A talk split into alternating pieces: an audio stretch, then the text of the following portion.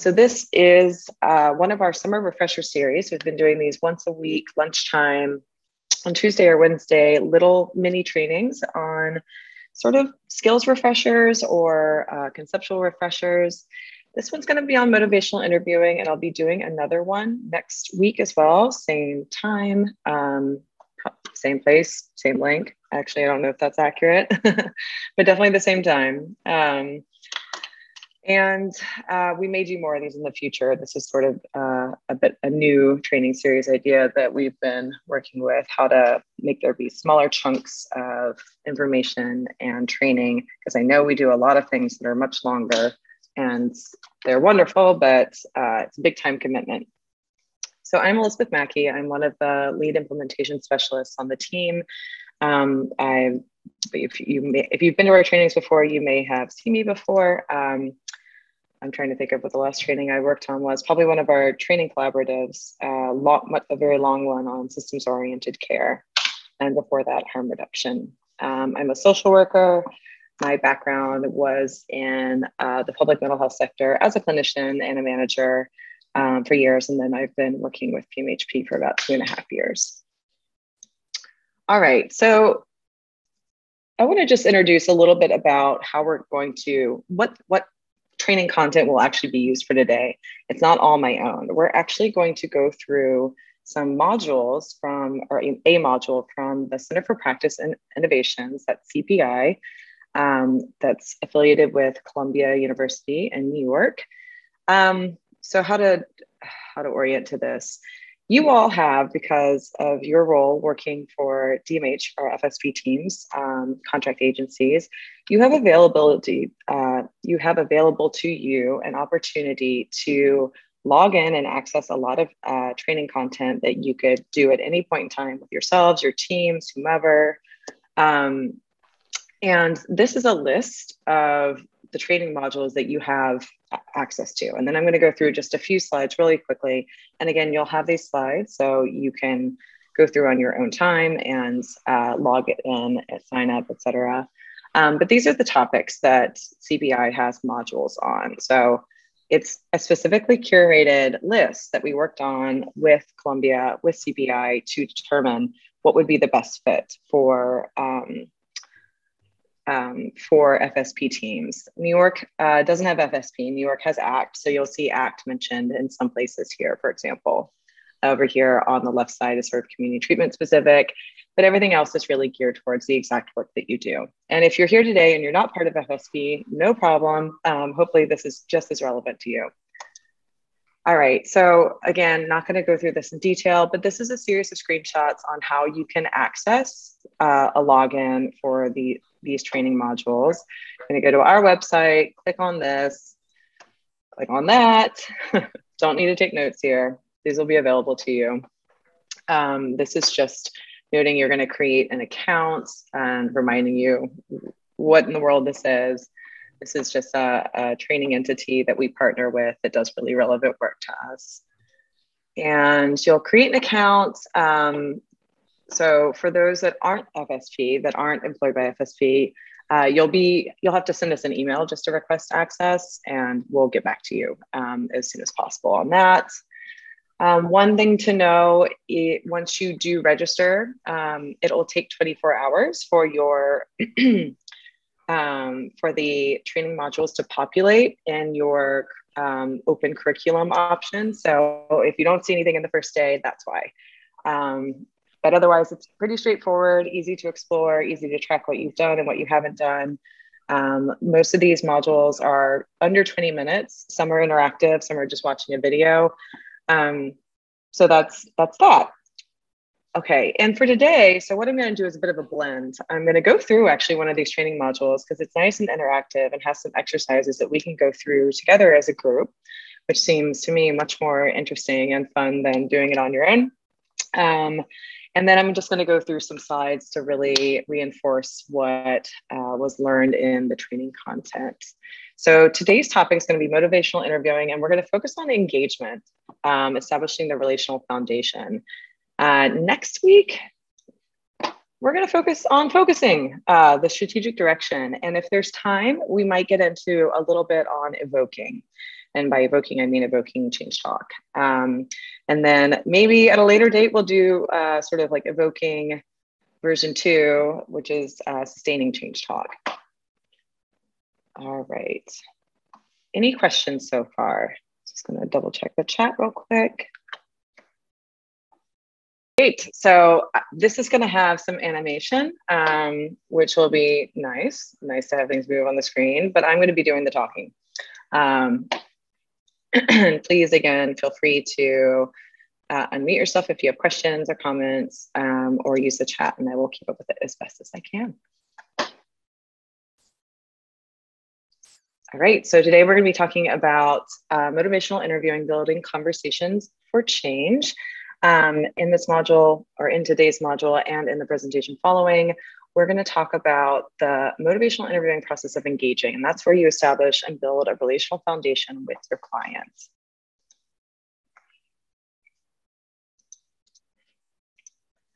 All right. So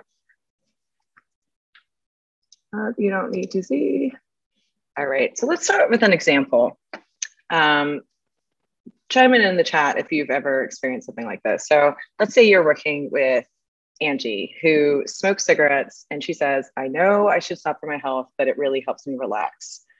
Is that something you've heard before where people both know they maybe shouldn't be doing something, that it's not good for their health, but they also really like doing the thing? They experience ambivalence. I see a thumbs up. Okay. Yes. Lots. I can think of many things in my life where that is the case. Very often, yes. All right. So let's just start with a little bit of an exercise. What do we think here? What what is a response that we might give to Angie here on the left um, to her statement? I know I should stop for my health, but it really helps me relax. And let's consider these one, two, three, and four going left to right. So the first option would be like you feel two ways about your smoking. It helps you relax, but you also worry about your health. Number two, you know, if you don't stop smoking, you can end up dying early. Number three, yoga might be a way to relax without having to smoke. And number four, aren't you worried about the effect your smoking has on the people around you? All right, we're seeing some option ones. Agree with one, Solange one. First one, you feel two ways. Yeah, okay, I agree. Let's do that what you're missing here is the satisfaction of dragging something into the box and being told it's the best response. Okay. So I think if anyone's had some MI exposure, they are recognizing this as a double side reflection. So you're reflecting on both aspects of what uh, Angie is saying, and you're you're trying to do it in a way that leaves out any potential for judgment or criticism. It keeps the conversation going um, it's going to highlight both the pros and the cons of Angie smoking as she perceives them. So, this ambivalence uh, in the small example is super common. We all experience it around so many aspects of our life. Um, and in the rest of this training today, we're going to go through tools and strategies that will aid you in helping people work through their ambivalence and feel more motivated to make changes in their lives. Okay, so what we're going to cover first is what is motivational interviewing, doing a little defining. We're going to talk about engaging. Um, we're going to talk about OARS, if that's familiar to you. Those are the open ended quest- questions, affirming, reflecting, and summarizing skills. Um, we're going to talk about also, excuse me, reflective listening, um, how just that discrete skill of reflective listening. And we're going to get into exploring values and goals.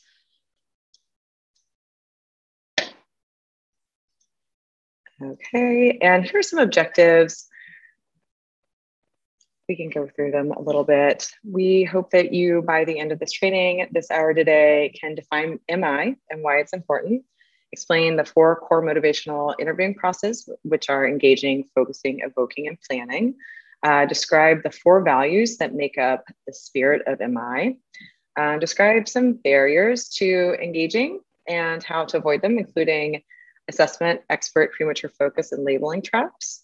And uh, we'll hope that you'll be able to apply MI skills, including OARS, and explore, excuse me, explain how to explore values and goals and why it's important. Okay. So what is MI? Um,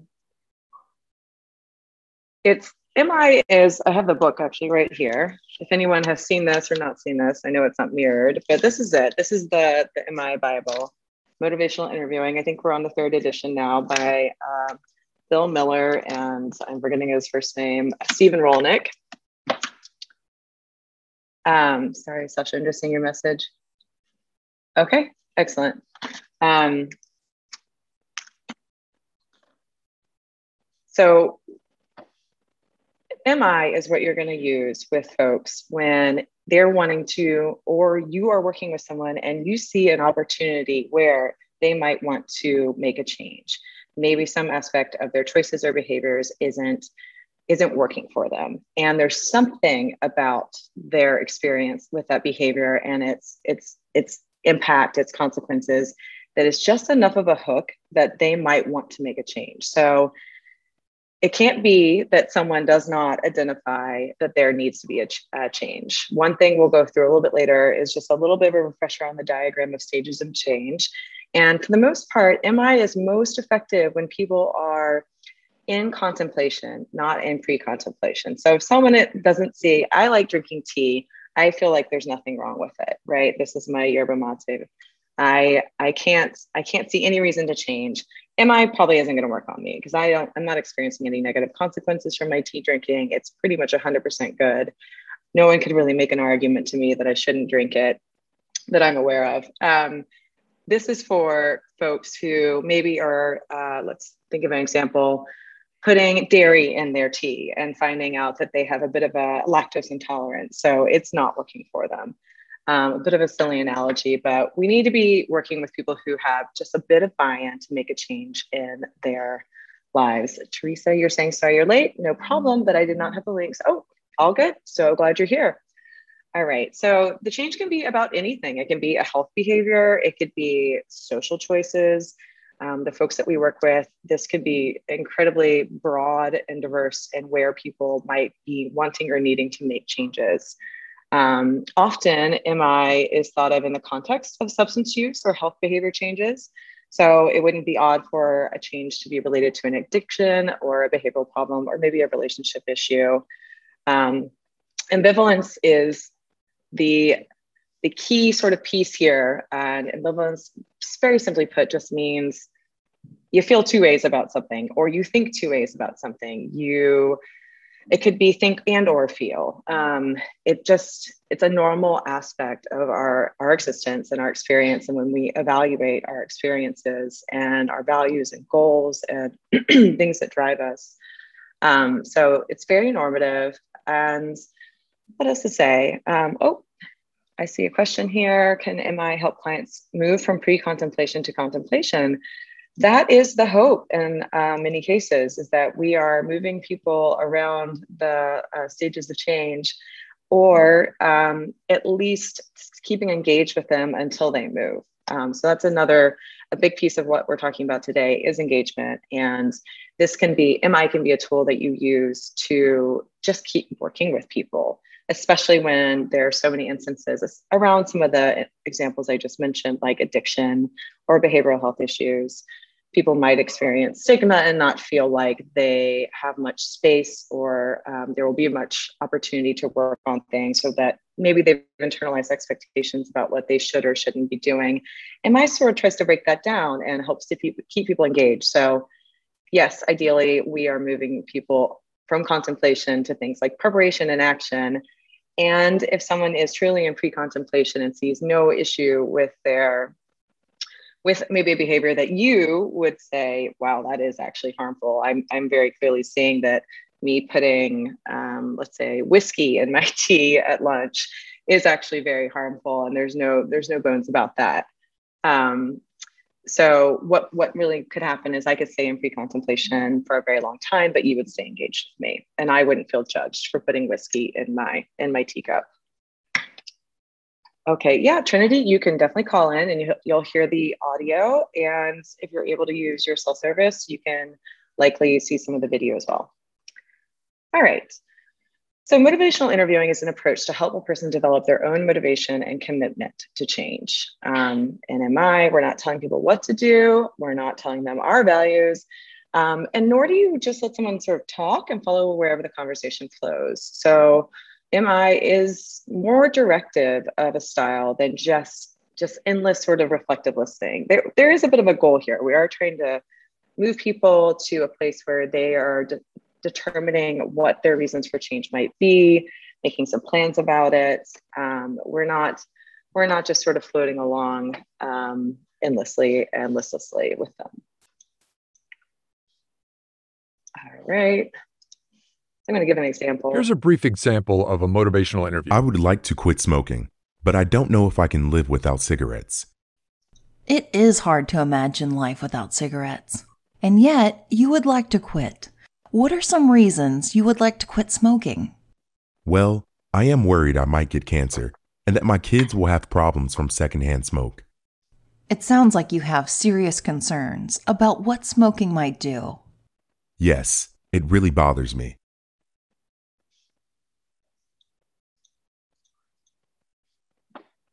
Okay, so there's an example. Um, what do we think about that? What do we see in there? Um, we are seeing some change talk at the end there, um, which we haven't quite gotten into defining. Uh, we see a reflection by the provider there, and we're seeing um, uh, multiple examples of reflection and to elicit further conversation. So let's get into the four processes of MI. Um, I'm not entirely sure why they stuck that example right there and then don't have much follow up for it if it feels a bit awkward to me. But let's get into the meat of it, okay? All right, engaging. So this last scenario maybe sort of demonstrated an example of MI very lightly. Um, engaging is establishing a helpful connection and a working relationship. So it's a prerequisite for literally everything that follows. This is maybe the, the first thing you do when you're working with a client, no matter what, even if you're not doing MI.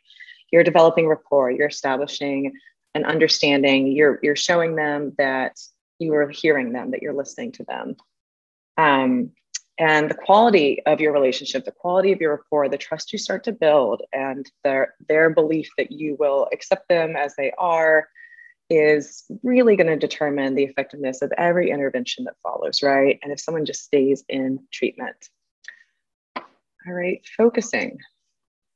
So this is about developing and maintaining a specific direction in your conversation about change great. This is a bit of a directive process. Um, so focusing is maybe what we'll talk about next week uh, more so, and that's that's going to get into the skillfulness of trying to pick out the pieces of what someone's saying in a way that mo- makes them feel fully heard for what they're saying. That you're not cherry picking, but you are also trying to highlight aspects of what they're saying, trying to show them where there might be discrepancy between um, some some of the things they feel ambivalence about and how they might uh, move forward with that. Right, evoking. So evoking is about eliciting, and eliciting the person's motivations for change is the ticket here.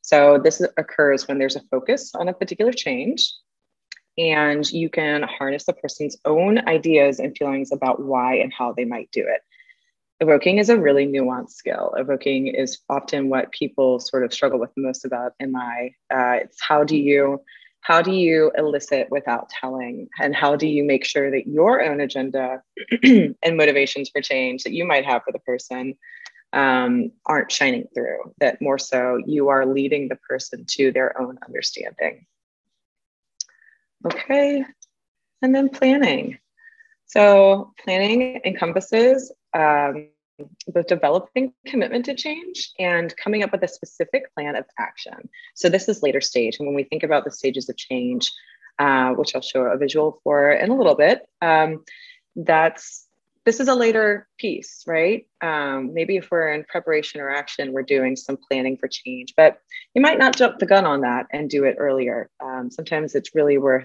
really exploring with someone uh, doing these first three pieces, engaging, focusing, and evoking for a, a while first before moving to planning. Um, but this occurs when a person's motivation reaches a threshold of readiness for change and they start talking about how they might make a change.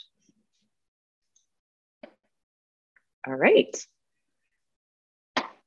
So let's talk about the spirit of MI. Has anyone heard of the spirit of MI? Is that familiar?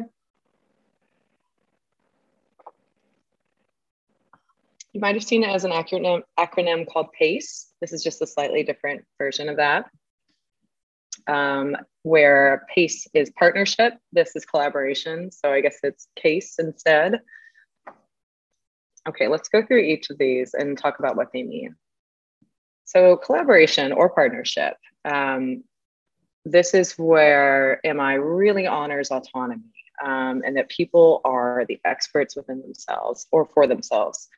Um, ideally, the provider is not doing any judging, not asking lots of questions unless they're open ended, and talking less, talking way less, saying things that are going to prompt someone to open up and share and explore their thoughts and feelings. Um, so, collaboration involves remaining open and curious about the person's story, avoiding any coercive or persuasive language. And um, this is sort of like it's necessary that active participation between the provider and the person be occurring. If that's not if it's not working it's really necessary to pivot and uh, shift your approach to really fit the style of the person you're working with. Um, so you got to kind of keep pace with them. All right so you're going to work together to decide how to move forward. Let's look at acceptance next. When we're accepting folks, we're seeing the worth and potential of the person. And for MI to really embody that spirit, to really have it be effective, we need to get on board with this. So, the acceptance piece, we don't have to agree with everyone's choices. You don't have to agree with me putting whiskey or dairy in my tea. Um, but you do have to accept that I'm doing that and that I'm at where I'm at with it. And the reason for this is if people do not feel accepted, they have any number of psychological defenses that will arise a, a, popular one would be shutting down and not saying anymore and not staying engaged. Um, so acceptance has to do with not necessarily agreeing, but just accepting where the person is at and showing that it's okay that they're there. Um, that and it's definitely okay that they shared it with you. In fact, that's encouraged that they shared it with you. Um, it really respects the right uh, for self-direction. This is autonomy support um, understanding the world through their eyes has to do with accurate empathy, getting more precise, and making sure you're you're you're you're checking in with the person if you are offering some empathy or reflective listening to say, did I get that right? I want to make sure I'm understanding you right and that I'm I'm sh- showing that to you. Um, and really, it's going to acknowledge strengths and effort. So you can affirm someone for sharing, for being brave enough to share with you, even if maybe you think the choices they're, they're making aren't ideal and you wouldn't necessarily want to affirm that choice. You can affirm that they shared it and that you can understand why they would make the decisions they make, that their reality makes sense for them. And uh, probably goes without saying, any disapproval or really approval kind of just flies in the faces of acceptance. Acceptance is very middle of the road. Okay, evocation. Um, so evocation starts with a strength focused, strengths focused premise. Um, and again, people are experts in their own lives and people have strengths and resources you can draw out. So evocation isn't exclusively about let's find, let's get this person to change. Let's get this change shot going. Let's let's get this drummed up. It also has to do with helping someone feel like they have the resources to change. So MI isn't particularly effective if the problem or the change necessary is too overwhelming and big, just too too much to bite off. There probably needs to be some smaller goal setting to par that down. And it also isn't effective if, if people don't literally don't have the resources to change. So if I am reliant on any particular behavior for as a coping skill and I don't have a replacement coping skill, or I let's see here, like I can't go to sleep at night, let's say, without some sleep aid, and maybe I'm using a substance that isn't very that has some other consequences, and there's something else I could be doing. But until I get that other option, maybe it's a maybe it's something prescribed, or maybe it's some sleep hygiene, um, some sleep hygiene skills, or something like that. I might not be able to make that change just straight out. So working with me to figure out what strengths and resources I have at my behest and what I don't, what I need to develop or, or uh, gain access to is an important piece of evocation. So that's a bit of the practical side. But again, on sort of more of the spirit, you know, the way you talk about this, you want to frame things as not looking for deficits. You want to look for, um, oh, Khadijah, thank you. Okay. Um, Sasha, if you want to see if you have any thoughts on that, people looks Zoom is saying people are leaving that aren't actually leaving. Um, we want to avoid the righting reflex. The righting reflex is that drive to sort of help someone or fix someone when you see that they're under resourced. We just have to focus on working with folks in a pragmatic manner that just looks at these things as sort of, you know, resources are there or aren't there, strengths are there or aren't there, and thinking pragmatically about how to increase them and look for opportunities for someone wanting to change. Okay, compassion. I think we all know what this one is. Um, but in MI's context, uh, for the spirit of MI, compassion has to do with ensuring that a person's best interests, needs and goals are met. It's not about sympathy. It is about empathy. Um, it's it's most certainly about empathy, and that's a huge skill of conveying compassion. But perhaps to support the rest of the spirit, compassion is sometimes a bit of a contemplative state that we can exist in as providers, where we really consider what it would be like to walk in someone else's shoes and just try and try on their their rationalizations and motivations for why they are behaving the way they are, and why they're making the choices they are at this exact time. Okay, any questions with that? Any thoughts on that? Are any of these particularly hard? Do you all struggle with any?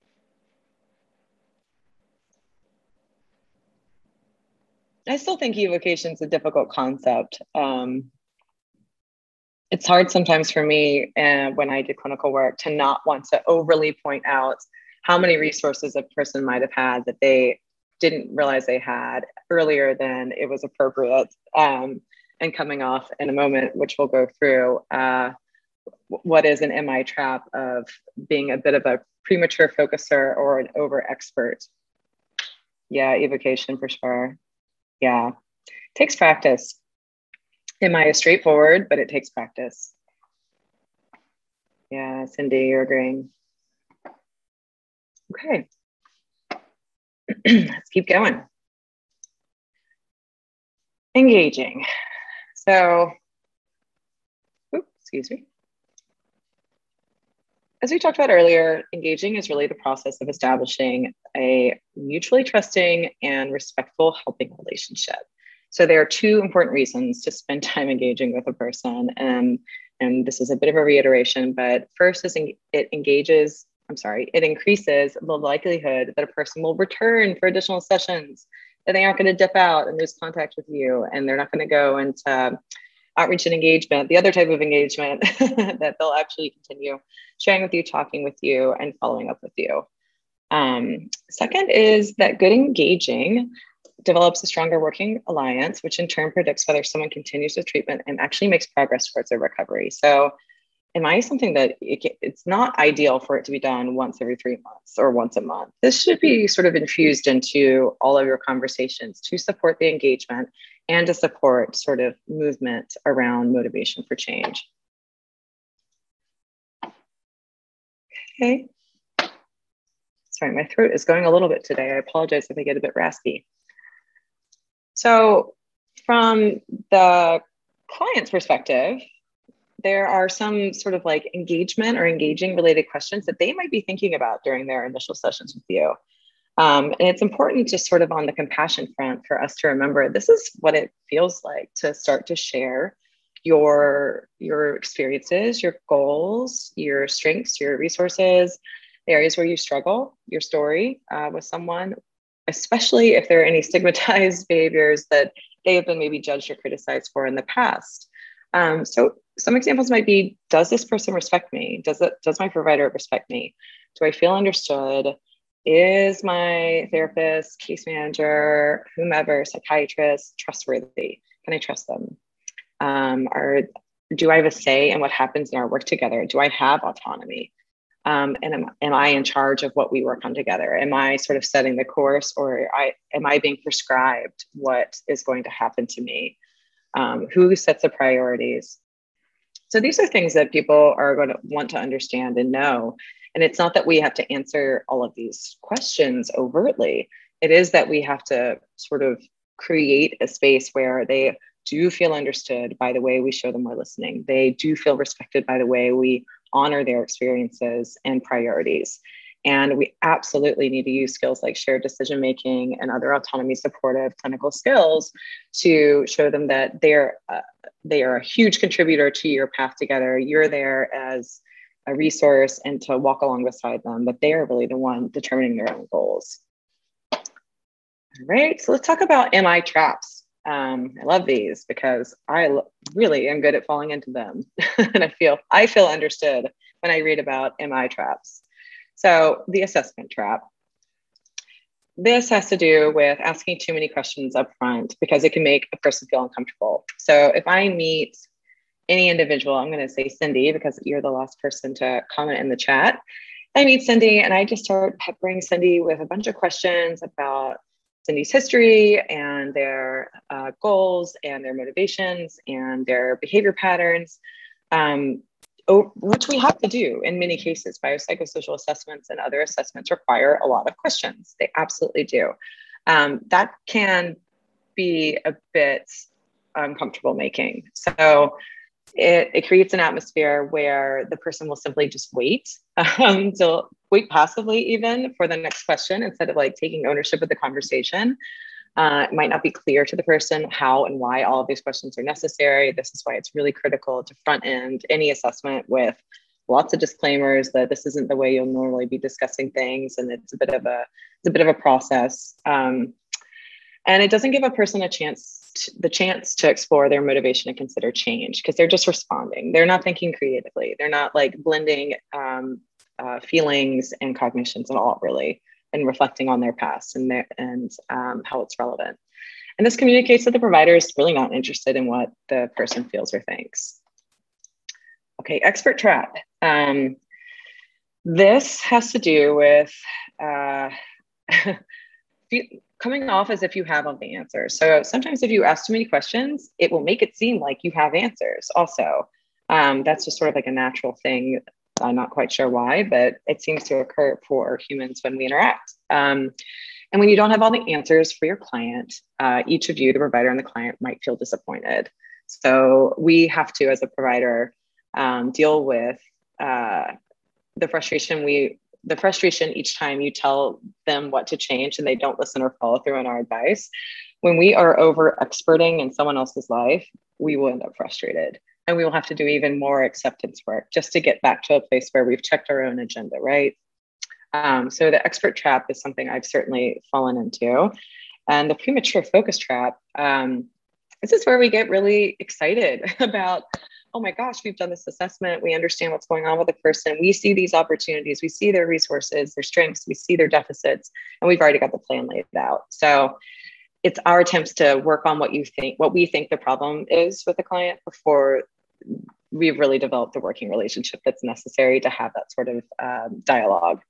Um, so uh, your focus is on a different problem possibly than the problem that the person is focused on your client um, and this can cause a struggle in the conversation of what you think should be the focus and what the person wants to discuss. Um, yes, you can access the slides afterward, and Sasha can put that link in the chat, uh, Priya. And this trap can leave each party frustrated. So it's not a good one. It can be meant well. Premature focus is very easy to do with great intentions. Um, and it's it's an easy one to start to catch when you realize that you are leading rather than sort of walking alongside um, and not following, but walking alongside and making sure if we're asking too many questions and then giving a lot of information, it's possible we're doing the premature focus thing. All right, labeling. Labeling definitely shouldn't be happening. Who knows the, the dangers of labeling across the board, MI or not? So labeling is limiting. Labeling perpetuates stigma. Um, this can happen when we identify a problem and we give it a name. Um, and sometimes we do that with diagnosis, right? It's a, a thing that's necessary in our field for communication, for billing. But when you're working with someone, if you say they share with you, I my mom's been gone five years I miss it so much, miss her so much, even though she was uh, abusive to me. And you'd call that uh, complicated grief. Okay, now we know what that is. Versus saying, gosh, that sounds so difficult.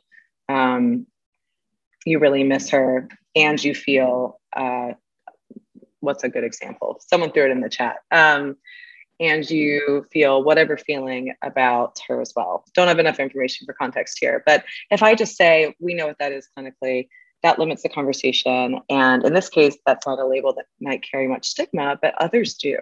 So a person may resist or reject their problem and not want to talk about it more based on the label, right? That happens with diagnosis sometimes. People don't want to be a certain label, a certain diagnosis. And you have mixed feelings, perhaps. Great, Cindy. Thank you. Um, so this label can cause discord in the working relationship due to self-esteem, of course. Labels limit us; they make us feel smaller, usually. Um, and if there's inaccuracy of the label or there's a lot of stigma attached to it from the outside world that's been perhaps internalized, that can be harmful. And it will certainly impact their willingness to be open with you. All right. So any questions so far? All right. Talk about good listening. So, what's good listening?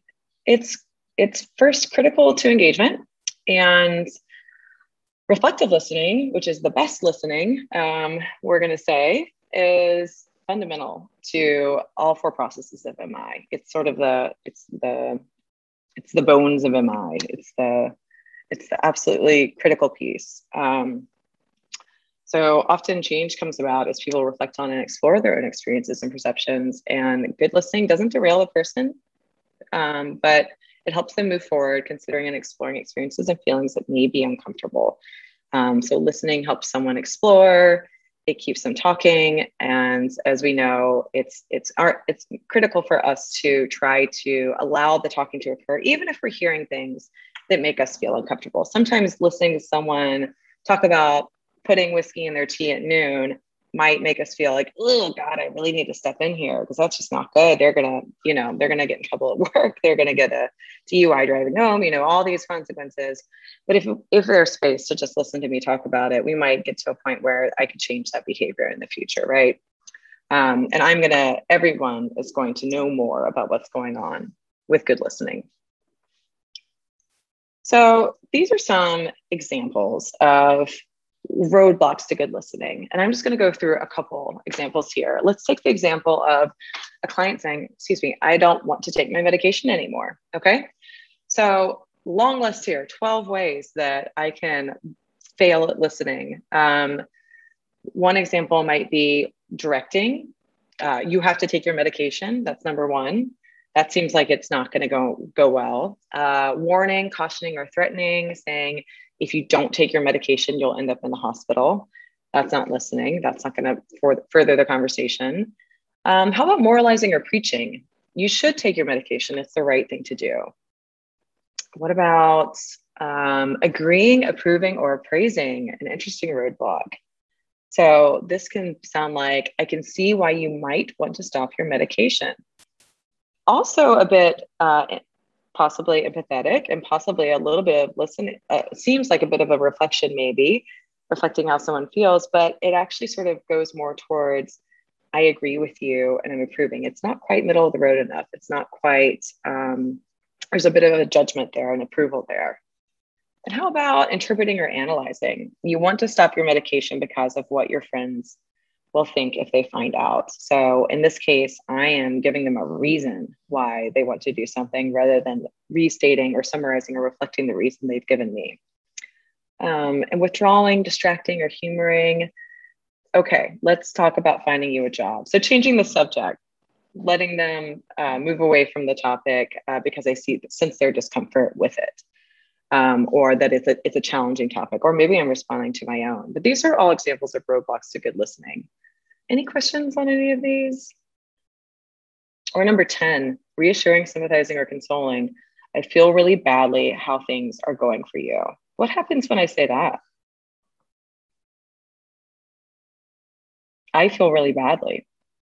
If you're my client, do you now want to help me feel better? Because I've just said I feel really badly. All right, I see a question. Why is questioning or probing a roadblock? Maybe we probe too much.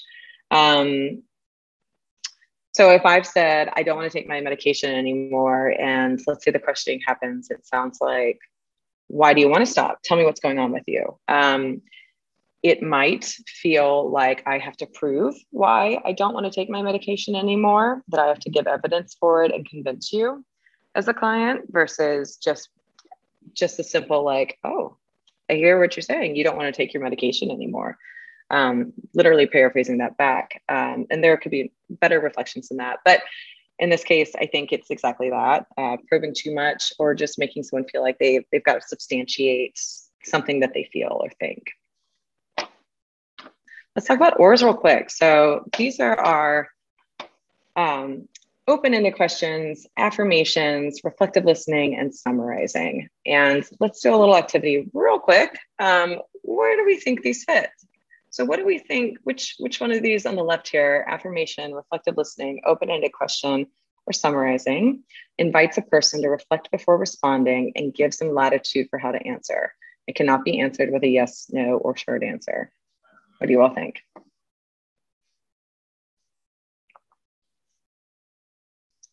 Which one of these fits? Open-ended. All right in the interest of time, I'm going to go with the first answer so you all can race to match these up. All right, what do we think about this pulls the information together that the person has offered and can be used to collect, link, and or transition to a new direction? What do we think? Affirmation, reflective listening, or summarizing? Summarizing, okay. Thank you. See an affirmation. I hear an affirmation. Excellent. And how about listening carefully to understand a person's thoughts or feelings and then offering it back to the person? It confirms you have understood correctly. Let's find out. Here we go. Here's the answer. And honestly, summarizing reflective listening have a lot of overlap. They summarizing is simply uh, saying uh, reflecting more things at once, right? It's reflecting themes of things across multiple statements. Okay. So these are our OARS. And let's practice a little bit here. Um, so we've got a 25 year old woman who's coming to see you for the second time. Um, she's worried she might be drinking too much. Um, she's feeling very depressed and has trouble sleeping and feels people are talking about her behind her back. So let's use OARS and figure out some good responses. So, how would you start the meeting? Try an open ended question. So, which of these feels like an open ended question? One, two, three, or four? Um, for those who can't see this necessarily, we're saying, Hello, I'm glad to meet you for number one. What has happened since the last time we met? Number two, hello, I hope things are a little better for you. Are you still feeling depressed and having trouble sleeping? Number three, hello, we only have 45 minutes together. Let's see if we can find ways to make things better for you. And the fourth, hello, the last time we met, you said you were worried about your drinking. How much did you drink last week? So we got a lot of number ones, and I agree. Okay. What's going on with this, with number two and number four, though? We've got some questions here. What are they? What's wrong with these questions? Are you still feeling depressed or having trouble sleeping? And how much did you drink last week? They're probing questions and they're yes, no, right? They're not open ended. So these are what we call closed ended questions. I can answer, Are you still feeling depressed and having trouble sleeping with a yes or no? And how much did you drink last week is a number. So that doesn't give me the opportunity to say a lot of words. What, how are you feeling? Tell me about. Um, those are ways to get people to say a lot more words, right? Yeah, there's some judgment in there too, possibly, Karen. Yeah, for sure. Didn't select that. Okay, correct. Let's try another one. Um, well, I'm still depressed uh, and worried people are talking about me, but I pushed myself to come in today. So, which statement below is an affirmation? Well, I think you can try. Can try. Sorry, if you. I think if you try, you can start feeling better. Is number one. Number two, it makes me feel good that you came in today, even though you've been having so many problems. Number three, that shows you really want to work on your problems. You were determined to come in, even though it was a difficult week. Number four, I think you're the type of person who thinks things are worse than they are. All right, number three. That's what we're going to go with. Okay, what's wrong with number two? It makes me feel good that you came in today, even though you've been having so many problems. What's wrong with number two? Yeah, talking about my feelings, I, mean, I'm feeling good. So that's going to make them feel like they should probably do that thing again. um, it's going to sort of direct them for the wrong reasons. Continue. Wonderful. All right, number three, I really want to feel better, but I'm drinking more than ever. And that only makes me feel worse and more depressed. And then I can't sleep. Things kind of snowball. So, which statement below is a reflection? We've got how much are you drinking as number one. Number two, your drinking is making things worse, not better. Number three, how do you feel after you drink? And number four, you should know that drinking makes people feel more depressed. So, this is a ref- which statement below is a reflection? And okay, so while I would say, how do you feel after you drink is an open ended question, and it's not a bad question. Um, as a reflection, we might be needing it to not have a question mark, right? So we've got two or four. And I'm gonna, people are saying two, and I think two is correct. How much are you drinking is certainly a close ended question, which isn't a reflection. Three is an open ended question, but not a reflection. And four is giving some information uh, that the, they didn't really ask permission for, right? Okay. All right. Um, and so which of the following is an example of a summary? Now you might have to look at these folks who can see their screens. If you're connecting by phone, it might take me a little long time to read all these out loud. So we'll go through it quick for those that can glance at this. Which of these seems like a summary?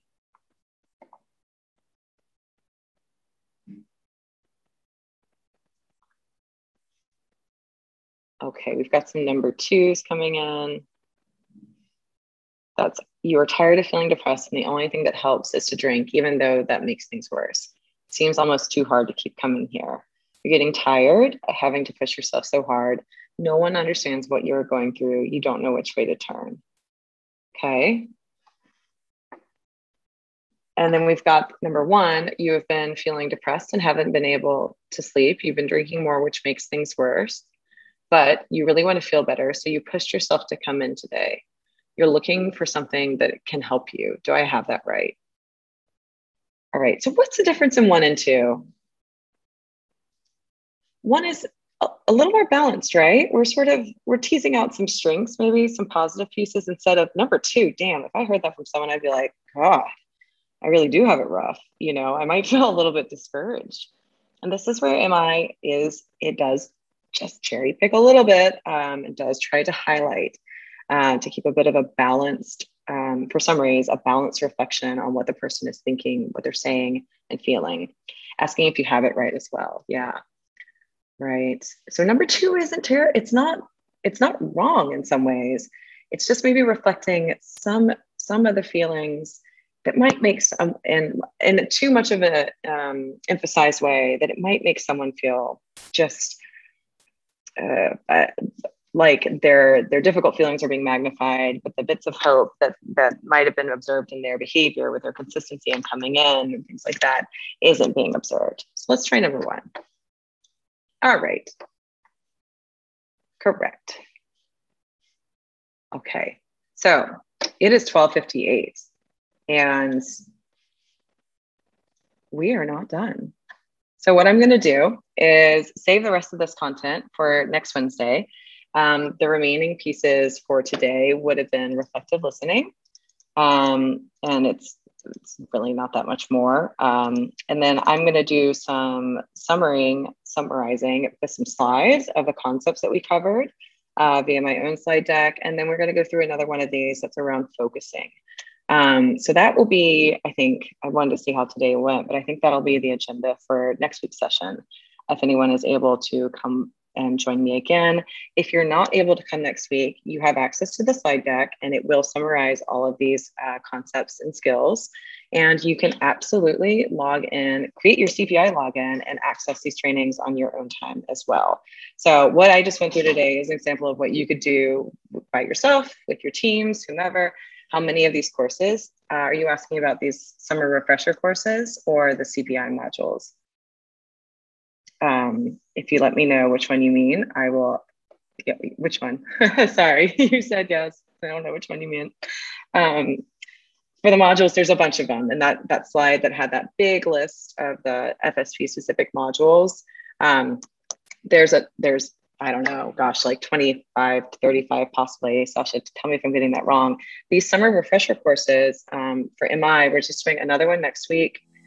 All right, so I'm going to check the chat for any questions, but you're free to go. It's one o'clock. I really hope you have a great rest of the afternoon. Thanks for coming and participating.